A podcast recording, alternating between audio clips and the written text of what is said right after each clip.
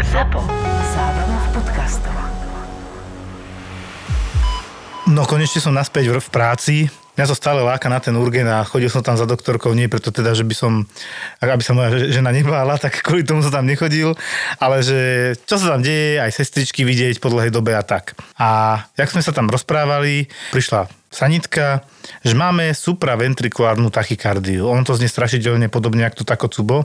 A je to dosť strašidelné, keď vám povedia, že koľko šlape sa ich pýtam záchranárov, že 220 a že už ste skúšali vágové manévre, masáž karotického synu. Jasné, všetko sme skúšali a nič. A ešte taký detail, že dal si pol litra vinka mladý muž. Taký chudý, červený v tvári. A hovorí, no dobre, tak podáme adenozín, zvertujeme ho, nie. Tak na EKG to naozaj vyzerá ako, ako SVT, tá je typická pre tých mladších ľudí. Je to arytmia, ktorá nie je až tak nebezpečná na, čo sa týka ohrozenia života, ako skôr toho pocitu, lebo 220 to je ako dosť. Už som si natiahol 6 mg adenozínu, to musíš podať úplne priamo, hneď ak máš vstup tej kanily do žily, tak úplne priamo tam nie cez hadičku, aby si to nezriedil. Tak som mu to podal a ešte mu hovorím, ak mu to idem podať, že je tam taká vec, že možno, že na sekundu sa vám ako keby zastaví srdiečko a potom to ako skočí a zrazu máte 90 púzov. Ježiš, ja to nechcem. Hovorí, nebojte sa, som to x krát podával, bude to dobre. No dobre, dobre, tak som videl, že mu stúplo ešte na 240, jak som mu to povedal. Tak som mu podal 6 mg, nič. Hovorím, nič sa nedieje, to je bežné. Väčšinou až tých 12 mg tá dvojnásobná dávka zabere. Tak som teraz išiel tých 12, len nejak som to, jak som to podával, tak som to chcel rýchlo, tak by to vystreklo všade len nie do tej, do tej linky. Hovorím, no hamba, dobre. Tak ešte raz. Tak teraz 12 mg som podal, natočíme EKG, tak jak to rutinne robíme. Šup, videl som, že ho sa trošku zapotil, natiahlo ho, dobre, 110. Potom sa opýtam, koľko mávate bežne pulzov? Ja, ja tak okolo 100, 110, hovorím, takže sme vlastne doma. Že a čo, pijete kavičky a tak jasné, no vieš, ako mladý, žijúci človek, užívajúci si život. Tak sa podarilo, ja som bol spokojný, napísali sme nález a tak ďalej. A ešte sa pýtala doktorka toho mladého muža, že no a žijete sám, alebo ste ešte doma, alebo jak ste? Ja? Ja žijem sám s partnerkou a s deťmi. Pozerá, že, také, že Ako, to sa no, trochu bije, no? No, no nie, to sa nebije, Jožko, to je, že žijem akože s partnerkou a s deťmi, ale zároveň si riešim vlastnú, vlastnú režiu, vieš. Akože ja som si predstavil, že v jednej izbe a oni sú tam vedľa, hej? Áno, áno, áno. Ide, ide vonka, ide na pivo, kedy chce, to je presne no, to. Ja, ja mu hovorím, že uvedomujete si, čo ste nám práve povedal. Začal smiať si to, uvedomil, že ja, no, ako si som to divne, no. A že a už sme skončili, už mi nebudete robiť zle, že už mi to môžete dať dole tú kanilu. Strašne to ľuďom vadí. No ale spokojní sme boli, že teda dobre to dopadlo, zverto Zvertovali sme ho chalan išiel domov, napísali sme mu lieky a fajn. A zvertovali sme niekedy vysvetlili? Ja to sme vysvetlovali už, nie? Zvertovať. No zvertovať znamená, že máte nejakú zlú verziu a chcete dobrú verziu rytmu srdca. Máte zlú verziu srdca, teraz chceme dobrú verziu srdca. Tak, ale skôr rytmus, rytmus srdiečka. Áno. Čiže arytmia, a normorytmy, aby som povedal. Objavte exkluzívne francúzske sirupy do kávy, limonády, miešaných drinkov, smoothies, ľadových čajov a dezertov. Túto epizódu vám prinášajú sirupy 1883 Maison Rutan. V každej kvapke cítite nenapodobiteľnú esenciu emócie. Sirupy 1883 Maison Rutan sú vyvinuté s veľkým dôrazom na autenticitu chute Ponúknite svojim hostom ten najvyšší štandard. Sirupy 1883 Maison Routan kúpite v e-shope na atea.sk.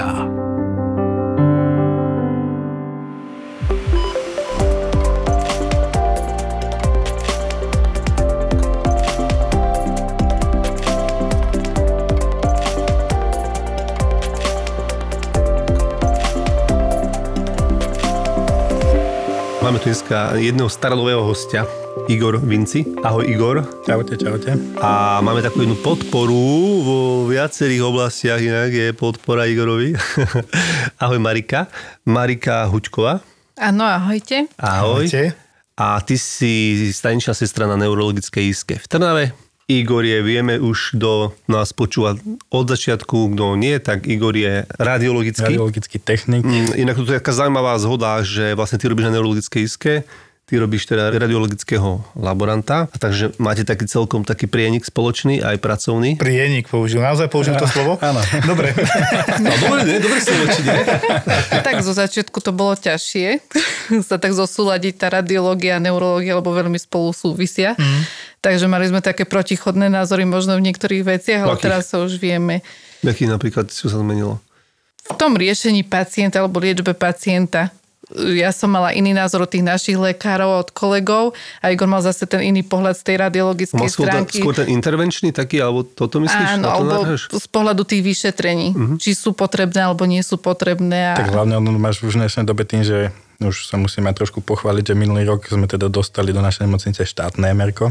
Mm-hmm. No predtým, ako väčšina nemocníc sme fungovali, na nejakom súkromník bol v nemocnici, tento zabezpečoval, tak dostali sme štátne MRko a teda už tým pádom máme v tej nemocnici možnosť tej diagnostiky úplne komplexnú. My máme na to ako radiológia možno taký pohľad, že na čo tu MRko, keď tomu stačí CT a na čo toho to ožarujeme na CT, radšej ho dajme na MRko a možno máme niekedy na to iný názor, jak ten indikujúci lekár. Takže Tak čo konkrétne? Ako konkrétne? Už dopovedz si, už dajte nejaký konkrétny príklad, to ma zaujíma. Tak úplne taký možno konkrétny príklad je pani 85-90 ročnú a ideme robiť MRK LS chrbtice, či má fraktúru stavca. Vieme, že starší ľudia osteoporóza a na tú fraktúru stavca si myslíme, že možno by stačilo aj CT napríklad. Keďže to na tej kostnej štruktúre je CT lepšie. MRko. tvoj názor? Mm, Zdá sa mi to logické, Aj to, čo ho rozpráva. Hej.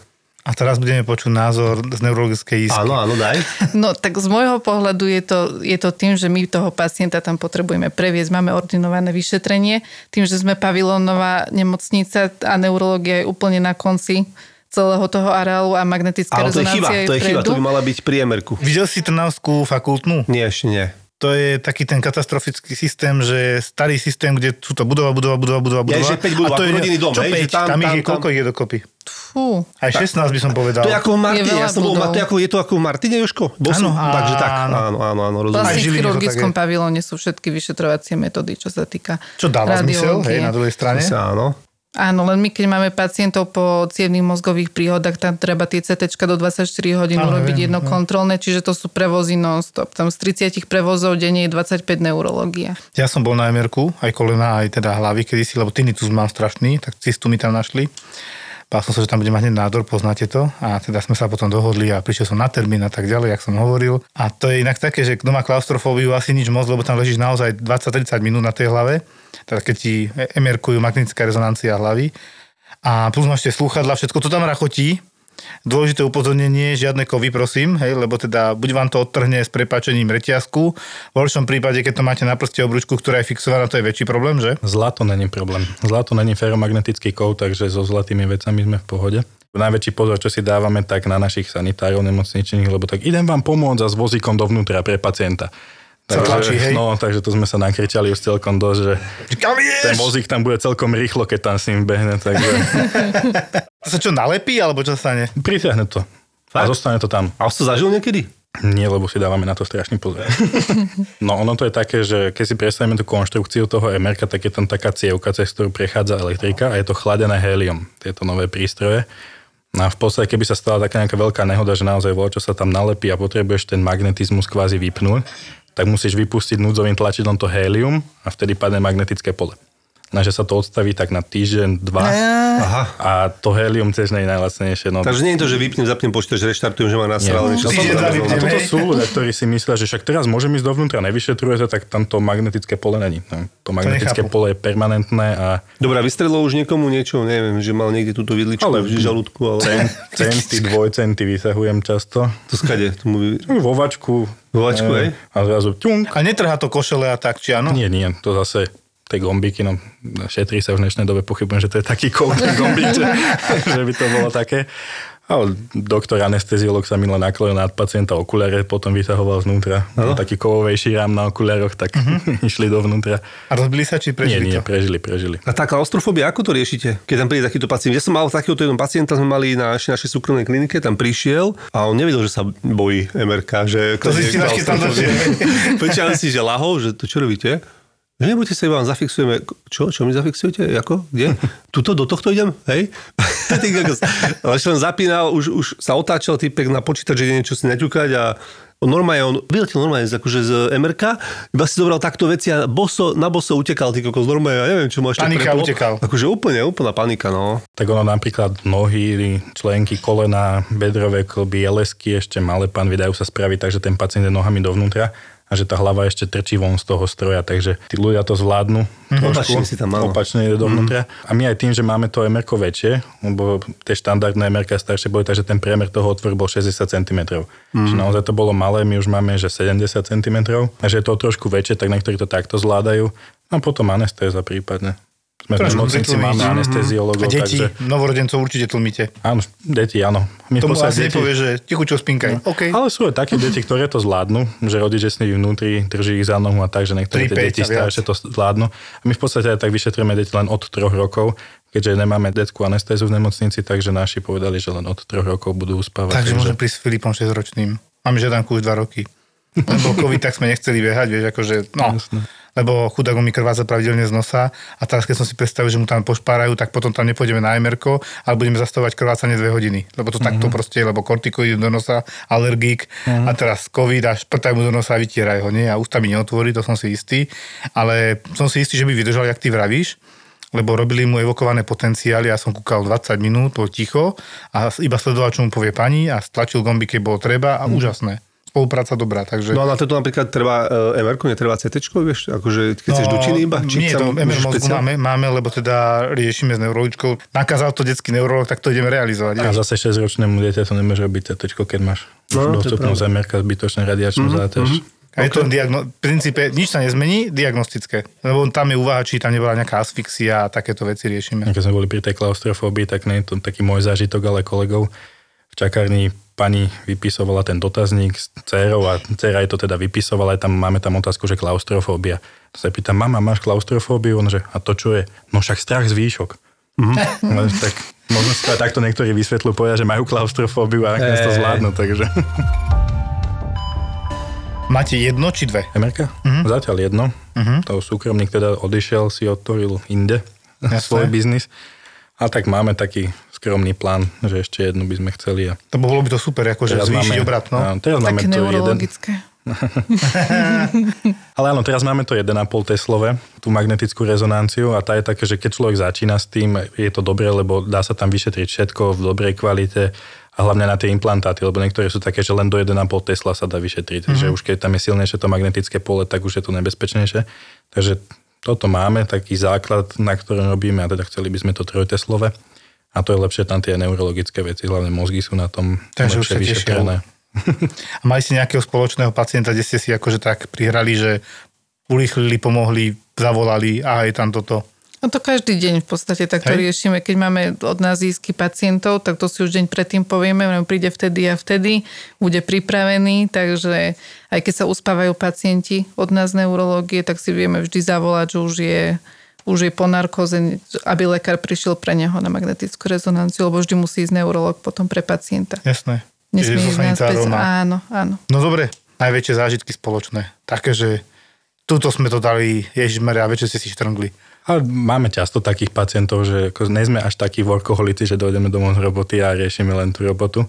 dobre, to je dobre. Akože snažíme sa, ale tak hej, dojdeme z práce, dáme si kávu, pokecáme, hlavne keď my, ja vidím tých pacientov z tej radiologickej stránky, tak si tak povieme, jak to je klinicky a trochu sa tak zaujímame hlavne o tie ťažšie stavy. Takže máme takých pacientov, že prebereme si ich ešte my doma potom. Ja som ti už pred podcastom naznačil, že určite budem kontaktovať, lebo v službe, tiež som bol zase na urgente, som tam sedel keď sa so sestričkami a vyšetrovala sa tam pacientka, ktorá začala na chirurgii s bolestiami brucha.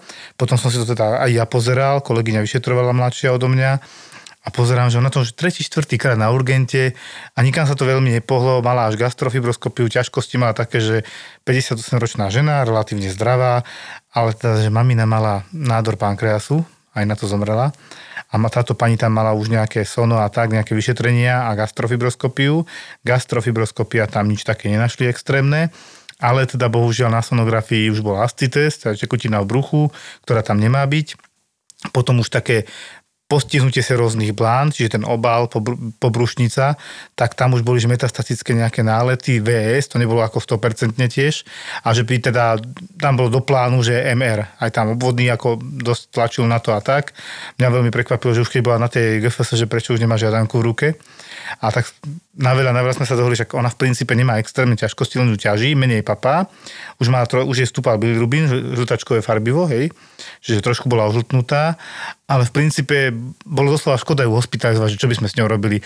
Vy- Vybavili jej emerko a to vieme urobiť aj ambulantne. Tak v útorok mi príde a ideme vybavovať nejaké emerko, len teda vtedy som si uvedomil, ja som chcel byť frajer, že už mám atestovanú pečiatku dobre a potom som si uvedomil, že vlastne pečiatku ešte nemám, na to treba papier, ktorý musí prísť a na základe toho vystavia pečiatku. A zatiaľ mám len Tak si nakopíruj, Jožko, veľa papierov a budeš to posielať papiere. To nemôžeš tak ešte? Nie, nie, to ja som odfotený index dal, kde je tam, že prospel a to je všetko. Ale v podstate, že potom ti príde nejaký diplom, ktorý obsahuje, si atestovaný lekár a že teda na základe toho ti vystavia pečiatku, kde už budeš mať, že internista. No. No inak, Jožko, skôr si to dal, že si e, prospel na Mamaragan, ako mne si to zavolal alebo napísal. Dúfam, že aspoň manželke si to povedal skôr ako na Mamaragan. Áno, áno, áno. ja, som aj prosil asi na druhej strane, ja musím povedať, že ja som Jožko, daj na ten Mamaragan niečo. To bolo prvé, na čo som myslel, keď vidím. Musím, Filipovi som to slúbil, takže to bolo. Mamaragan, Facebook, že nebudem to písať po jednom, po jednom človeku 200 ľuďom, to sa nedá, takže som zavolal mame, manželke, vedeniu nemocnice, lebo tí na to tiež čakali, že čo bude, tak všetci verili, že to nejak dáme. Musím povedať, že veľká vďaka, lebo boli k nám milí, všetci spravili. Každý dal jednu otázku. Asi to mali tak dohodnuté. Ale normálnu, akože k veci, aby mali ten prehľad, že či naozaj rozumieš problematike a, či, a hlavne liečba. Tak si myslím, že to je celkom dôležité. Tak diagnostika a liečba.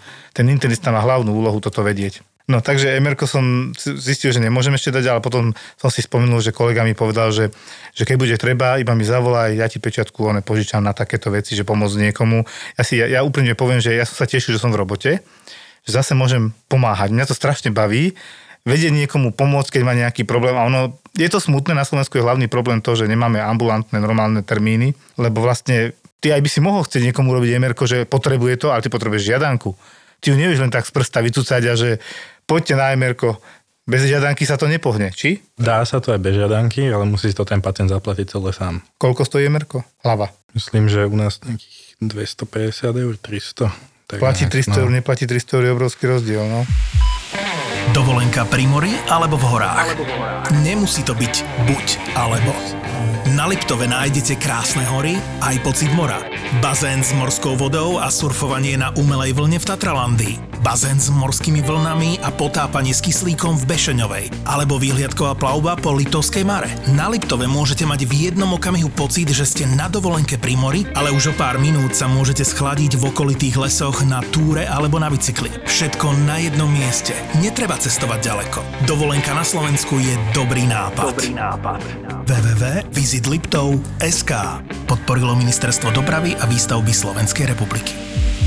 A toto je tá vlastne troška taká maličká téma tých neindikovaných e, emeriek, čo sme sa vlastne aj stále bavíme, nie? Tento, to, to nejakej rovine. E, že to som si tak aj prečítal, že kedy možno, že vlastne vy sa idete do tých, do tých konfrontácií, či treba to emerko. To by sa dalo tak povedať, že napríklad, že napríklad aj, že vyšetrenie je príliš časté. Vieš, akože napríklad pri nejakej chorobe, kedy vlastne tá choroba nemohla tak postúpiť a možno, že niekto žiada to Dajme si typický často. príklad skleróza multiplex má Áno. jasné kritéria, kedy, koľko, ako. A keď to niekto si myslím nedodrží, tak ten asi váš e, primár alebo kto má právo mu povedať, že halo, nedodržujete kritéria, že? Áno, áno. Tak, tu, Tak u nás je to nastavené, máme SN centrum, kde je 300, okolo, vyše 300 pacientov. U nás e, s- so sklerózou multiplex a oni vlastne chodia každého pol roka na, ma- na kontrolnú magnetickú rezonanciu, ale tiež sa to odvíja od toho, či mali nejaký ten nový atak počas toho pol roka a vtedy sa robí aj iný protokol na magnetickej Keď sme rezonancii. začali sklerózu multiplex, mo- mohli by sme vysvetliť, čo to skleróza multiplex je, ty alebo ja povedz si. Degeneratívne Môžeš ty. ochorenie je CNS mozgu, kde sa ukladá určitá bielkovina, poškodzuje samotné štruktúry nervy, hej, a tým pádom to progreduje bohužiaľ do ochorenia postupne to progreduje, že motorické, potom bohužiaľ to dýchacie svaly a nakoniec je Aj smrť. kognitívne funkcie. To už... Tam to ide vo veľkom no, a, a relatívne rýchlo a sú tam určité kritéria na to, aby sa to splnilo. Typicky sú mladšie ženy a začína to väčšinou od dolných končatín, ale nie je to pravidlo, hej, má to svoje kritéria, nie som neurolog, toto som sa neučil naozaj. To si pamätám z toho, že ja som mal pacienta ešte, že to bol môj učiteľ farmakológie ešte zo školy a on nám chodil potom už na urgen na Antolsku, ty si ho Filip budeš pamätať. A on chodil, že už s pylonefritídami, už bol viac menej na vozíku a má opakovane zápaly močových ciest, čo je ako komplikácia toho, že je viac menej už pasívny ten pacient. On ti mal 40-45 rokov a vyzeral na 70, vychudnutý na kosť. A myslím, že som sa bohužiaľ dožil aj toho, že zomrel potom nie priamo pri mne, ale som sa pýtal, že ležal zase v nemocnici a že už, teda, ako už to nedal. Tak e, to je škaredé ochorenie, ale nie každý ho má rovnaké našťastie. Tam je dôležitá tá včasná liečba, to včasné zachytenie, lebo sú pacienti, ktorí sa chcú liečiť a pravidelne navštevujú to centrum Áno. pre nich určené a naozaj som sa doteraz nestretla s pacientom, ktorého by som videla každého pol roka a horšil by sa že by to bolo naozaj zlé. Ale sú pacienti, kedy prídu naozaj tie mladé baby, 20-ročné s rodičmi a povedia, že na čo liečba, oni čítali alternatívnu medicínu a rôzne iné techniky. Čo ako, je alternatívna ako, medicína na, toto? Tak oni veria rôznym Vodičky? meditáciám a také tie alternatívy, Mhm. čo načítajú na internete. A potom vidíte tú pacientku o rok už na vozičku. Že naozaj to rýchlo progreduje. To je taký paradox, že kedy si si ľudia mysleli, že máš sklerózu, že zabudeš, ale to s tým nemá priamo nič spoločné. To sa len tak hovorí. To sa tak sprosto, to má byť demencia, To, keď to mne tak sprosto hovoria. Hej. No, ale skleróza je ochorenie naozaj, presne ak si ty povedala, že to není zabudanie, to je strata poznávacích schopností, hej, a teda motorický deficit. No, mali ste pacienta s sm nejako zachyteného, takého, že mladého? V poslednom čase dosť... V tom SM centre 300, vyše 300 tých ľudí. Fú. A my máme napríklad každý piatok, o, myslím, že od 11. vyhradené pre to naše SN centrum termíny. Že naozaj každý týždeň v piatok 6-7 pacientov z SN centra máme. Najmladší asi, koľko rokov No, myslím, že okolo tých 19-20 No, začínajú tí naposledy bola byť. 18-ročné dievča, bolo prijaté s týmito motorickými problémami a di- zdiagnostikovalo sa prostredníctvom likvoru od Vy si normálne na neurológiu? funkcie. Oni prídu na urgentný príjem a keď je to nová pacientka, že sa potrebuje prijať ako divdege na, na SM-ku, tak sa príjme. A spraví sa lumbálna funkcia, ktorá sa u nás nerobieva ambulantne, čiže len hospitalizovaným pacientom. Kedy si sa robila ambulantne, ale teraz už, už vôbec. musí ležať potom a tak musí, jasné, áno, jasné. 24 hodín musí pacient ležať.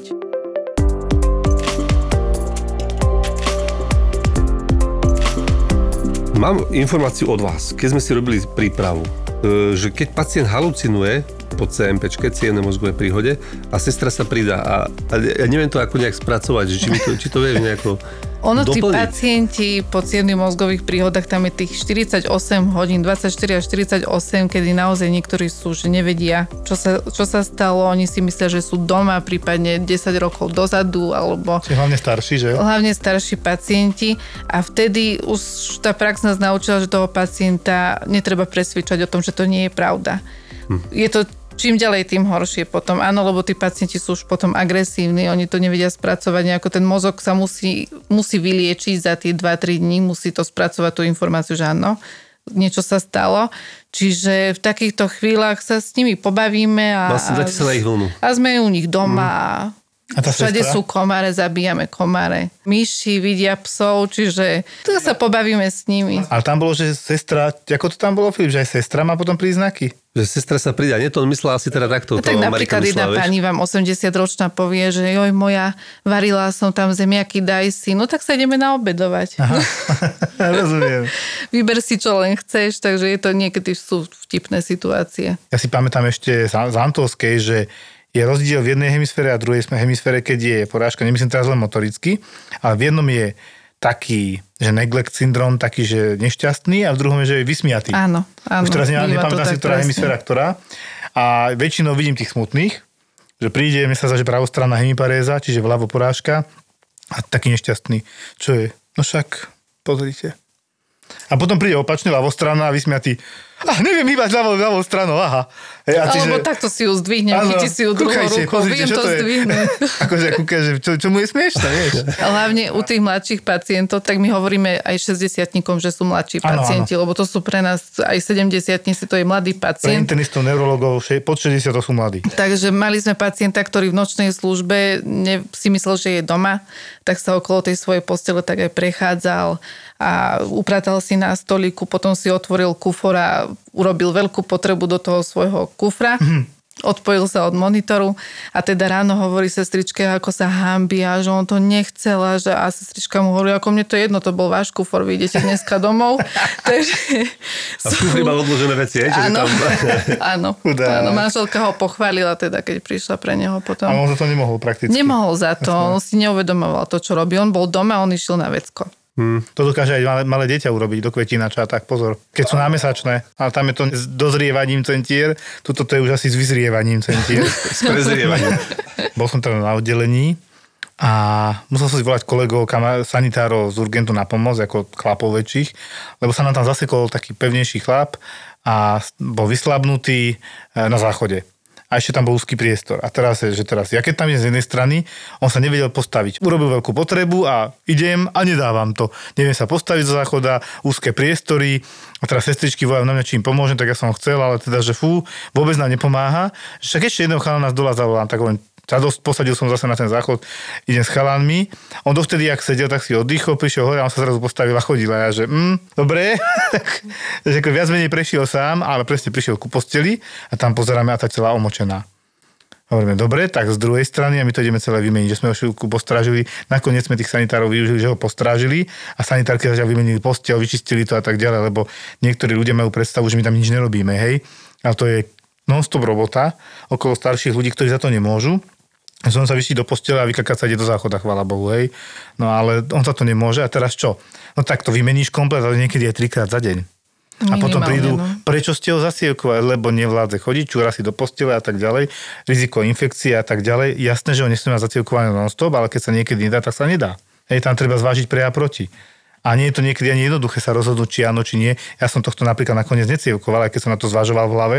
Hovorím, dobre, nebudem mu to robiť, stalo sa to prvýkrát pred mojimi očami bol som tam po 17 dňoch, tak som nevedel, či predtým to robil denne. Mm-hmm. To sú také dilemy s týmto cievkovaním. Ja som mal teraz, som bol, moja mama bola v nemocnici a tiež ona sa cítila, že nepotrebuje to a tiež vieš, a vybav mi to, ty si zdravoťak, ty si, ty si z podcastu, teba budú počúvať. Mne budú dupom nakladať, že čo ty tu mudruješ. No hovoríme, ale potom, že chod sa aspoň opýtať, ty, aký si ty môj syn, ty kokso, vieš, a takéto všetky vydieračky ano. išli psychické. Lebo on mi, nechcú vybrať cievku, vieš, nechcú mi vybrať hadičku, no ale tak bohužiaľ ja som to tak zhodnotil, že urobili to dobre, lebo proste nevedela sa toho času postaviť na nohy, udržať sa, mala také závraty a všetko a bola troška aj zmetená, no nebudem toto rozoberať, ale proste sú, to, sú, to sú také ťažké asi dilemy, vieš. Ale ľudia sú na to citliví, vieš, na tie hadičky. Áno. No, Strašne veľa som riešil komunik- komunikačné veci, lebo aj o tom je tá medicína, že ma zavolali na geriatriu sestričky, že máme tu pacientku, prišla jej príbuzná na návštevu normálne a že ona si ju chce zobrať domov tak akože ti kokšu, ja tých pacientov všetkých nepoznám, tak som to musel naštudovať o tú pacientku presne o čo ide, že bola deň predtým prijatá, zápal močových ciest, porucha vedomia, staršia, okolo 85, staršia pani, už viac menej dlhodobo ležiaca a také velikánske oči mala ako hypotyreozu alebo hypertyreozu, tak som tam dohlasoval ešte štítnu žľazu. No ale podstatné je, že tam bola teda príbuzná a tak som tam prišiel, dobrý deň, doktor Fatrsík, čo sa deje? No ja ju musím zobrať domov, lebo ona mi tu umre. Prečo máte pocit, že tu umiera? Nenevajte si, ja som našla, že mala prefixovanú končatinu. Hovorím, áno, pretože si trikrát vytrhla kanilu, ako do, do žily, čo má zabezpečenú. Dostáva ďal tekutiny, dostáva ďal antibiotika, kvôli tomu, že nič ne, nepríjma, nechce peros nič, čo máme robiť. A na druhej strane, keď bola príjmaná, bola v bezvedomí a teraz je pri vedomí, ja to beriem ako zlepšenie. A už tak nevedela, čo má povedať, no to máte pravdu, je lepšia, ale ja sa bojím, že na to umre. Hovorím, ona umre, keď ju zoberete domov lebo nebude príjmať tekutiny, žiadne, tak začala, mama, budeš piť?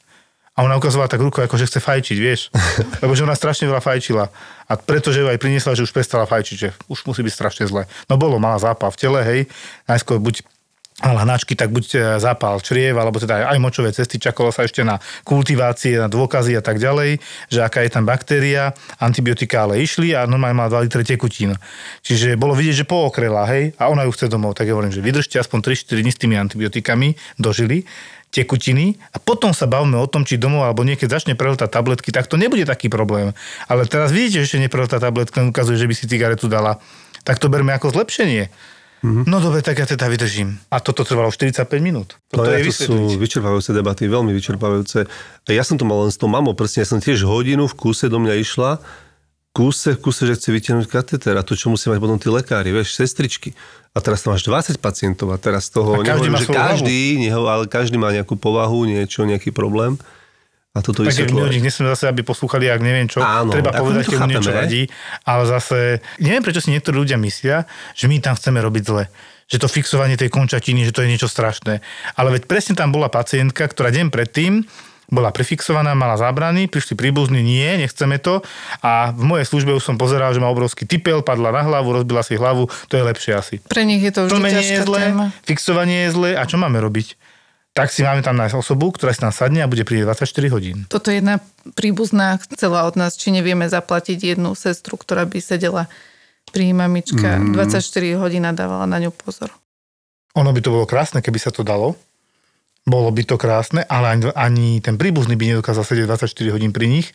A to je pre, s prepačením jak dieťa. Sekundu zrovna, keď tam nebudeš, tak čo si sa stane. čisto ako deti. To je vždy tak. Hej, Ja si doteraz pamätám presne, že postavil som sanitára stráž tohto pacienta ožratý, hej. On si len, on sa, len- čo si išiel vedľa pomôcť nejakej pani staršej, vrátil sa a chlap na zemi, vykotený z postele, hej, že ty to bola sekunda.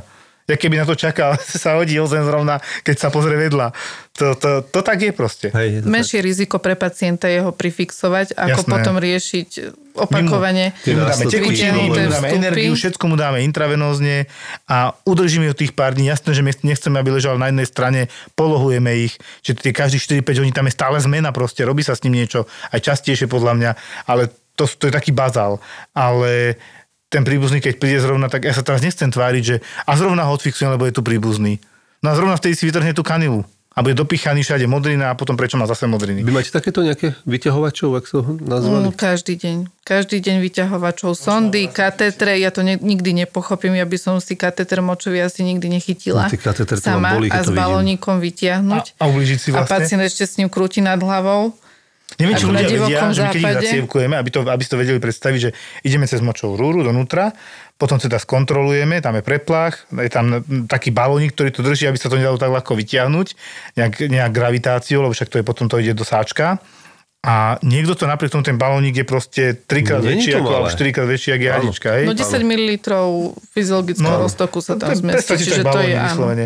Čiže to je tekutie. On to trošku stlačí, jasné, ale v princípe si ubližíte na, tie, na tú močovú rúru. Viac alebo na ako. ten, no a musí to boleť podľa mňa. No a hlavne pacientov, keď máme po trombolize, 24 hodín by sa nemalo buď zavádzať, alebo nejako s pacientom a jasné. krvácavý stav a práve vtedy si to pacienti Ktorí sú majú nutkanie, teda, no, no, no. si to vytiahnuť. Zase vysvetlíme trombolízu. Pri náhlej cievnej mozgovej príhode, ktorá splňa NIHSS kritéria, sa podáva trombolíza. To sú silné lieky na riedenie krvi, ktoré idú do žily. Pacient je na monitore, sledovaný na iske. A v tom čase, keď si vytrhne ten katéter, keď má zvýšené krvácanie, tak podľa mňa aj Tak to krváca je ako z slušne. kohutíka. No. Ono stačí, že si potiahnu trošku ten katéter A potom nezafixujú podráždia ruky, jasné. Sú zafixovaní, no ale sú takí, čo sú, ja by som to nazvala čarodejníci, lebo aj z tých putiek sa No dokážu. počkaj, sú tie puta také, čo, lebo kedy sme to robili sa normálne tak akože také, iba, vieš, z, gáz, no, z sú elastického. také vankušikové ale teraz sú už také vankušiky, také sa nalepí. áno. Ale počúva len, že my sme už potom na našli nový, vyšší spôsob, lebo taká pani bola brutálne prešíbaná, že tá si doma každý deň vyš, vyšklbla ten kateter, mala 200 kg, čiže nemohla, lebo sa počúrovala, mala dekubity, vieš, tým pádom sa to tam vždy zliezť, potom si musel prezliekať 200 kg, to musíš šiesti prezli, pre, prehadzovať, to není akože len tak. Tak potom sme urobili tzv. Tysonky. Tysonky, Papučky. poznáš? Papučky, že proste, že máš to normálne takú gulu na ruke. Ja, že prsty nemáš von. Nemôžeš, nevieš proste urobiť tento úchopový manéver, že v podstate máš normálne takú gunču, lebo ty, ale ty proste musíš... Oni sú megavri, ja viem. nevieš, no nevieš si Oni boli schopní rozvrať postel. No. To akož nechápeš. A potom sú takí, ktorých zabudnete prifixovať, ešte vám povedia, sestrička, zabudli ste mi tie hodinky dať ešte na ruku. to mi dajte naspäť. Zlatý. Áno, kanily sú na nočných stolikoch pravidelne. Sestrička, to ste si tu zabudli, keď ste odchádzala. Už sa mi stalo, že som si vybral sám kanilu, dobrovoľne a cieľene, hej. Ale lepšie mi to je, keď mi to niekto vybere. Áno.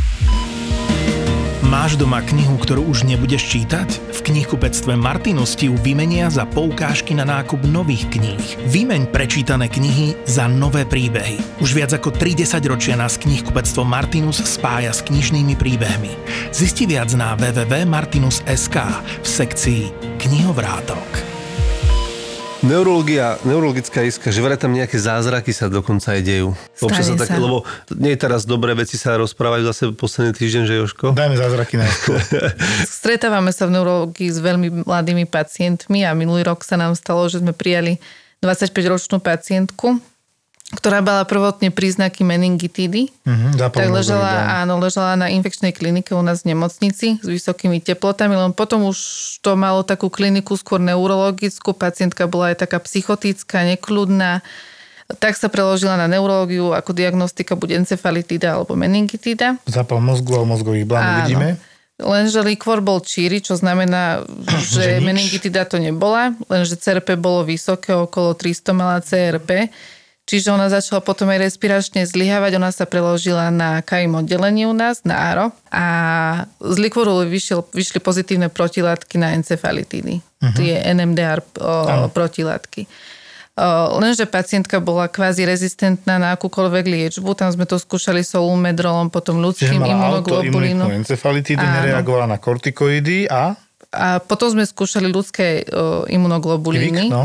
IVIGy, ktoré tiež nezaberali. Preložila sa naspäť k nám na isku s tým, že už bola odpojená od UPV, už sa ten stav nejako stabilizoval. sama, hej? Ale do 24 hodín, to sa stalo tak v priebehu dvoch týždňov, do 24 hodín sme ju znova napájali na UPV a vtedy sa ten stav úplne skomplikoval. Ona upadla do komy. Čiže nejakých 6 mesiacov bola napojená na umelej plusnej ventilácii, kedy sme každý týždeň 5 krát po sebe náš pán primár teda prišiel s inou liečbou intratekálne, to znamená, že priamo sme jej pichali uh, metotrexat, to sú cytostatika, Čiže dajú to normálne akože pod mozgovú blanu? Áno. Intratekálne sme jej to pichali a začala sa každým týždňom prebudzať.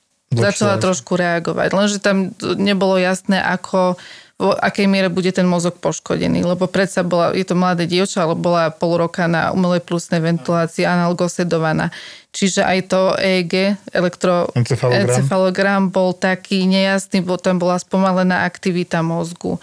Bolo to také, že či sa preberie, aj keď sa preberie, v akom stave bude, tak sme skúšali prostredníctvom tohto EEG je púšťať nahrávky matkin hlas, priateľov hlas a vlastne na tom EEG sa zistilo, že ona reaguje. Lebo už mala liečbu ukončenú, tie A protilátky ako sa vyzerá znižovali. reakcia? Na tom EEG ten mozog, tá mozgová aktivita bola zrýchlená. Aha. Ako náhle sme pustili napríklad obľúbenú hudbu, nebolo to úplne také, také ostré, ako keď počula matkin hlas. Že pri tej matke bola tá zrýchlená aktivita na tom EEG a vtedy sme si povedali, že možno z toho niečo bude. Tak sme ju skúšali odpájať, lenže bola taká na tej posteli pasívna, nejako nechápala, čo sa vlastne udialo. Vtedy začal celý ten A ona COVID. ešte bola analgosedovaná toto, keď ste už robili tú ENG? Asi nie, že? Nie, to už, sa bola len- odpojená, len sa neprebudzala. Mhm, neprebudzala sa, Vôbec aha. sa neprebudzala.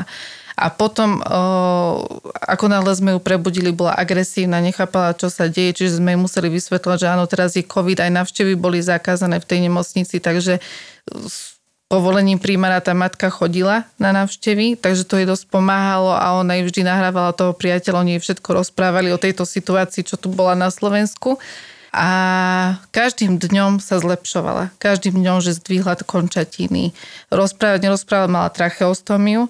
Čiže tam sme riešili tú komplexnú starostlivosť, to prehltanie, logopédia, psychológ, psychiatr, že to Naozaj, bolo že také od 8 základov. mesiacov, 9 mesiacov u nás celkovo ležala na neurologickej iske. Ona už bola taká naša, že už sme si to nevedeli predstaviť, že prídeme do práce a ona tam nebude. Lebo na cerebrálke máme všetko mladé sestričky po vysokých školách, takže tie baby, ona mala každý deň oholené nohy, nalakované nechty.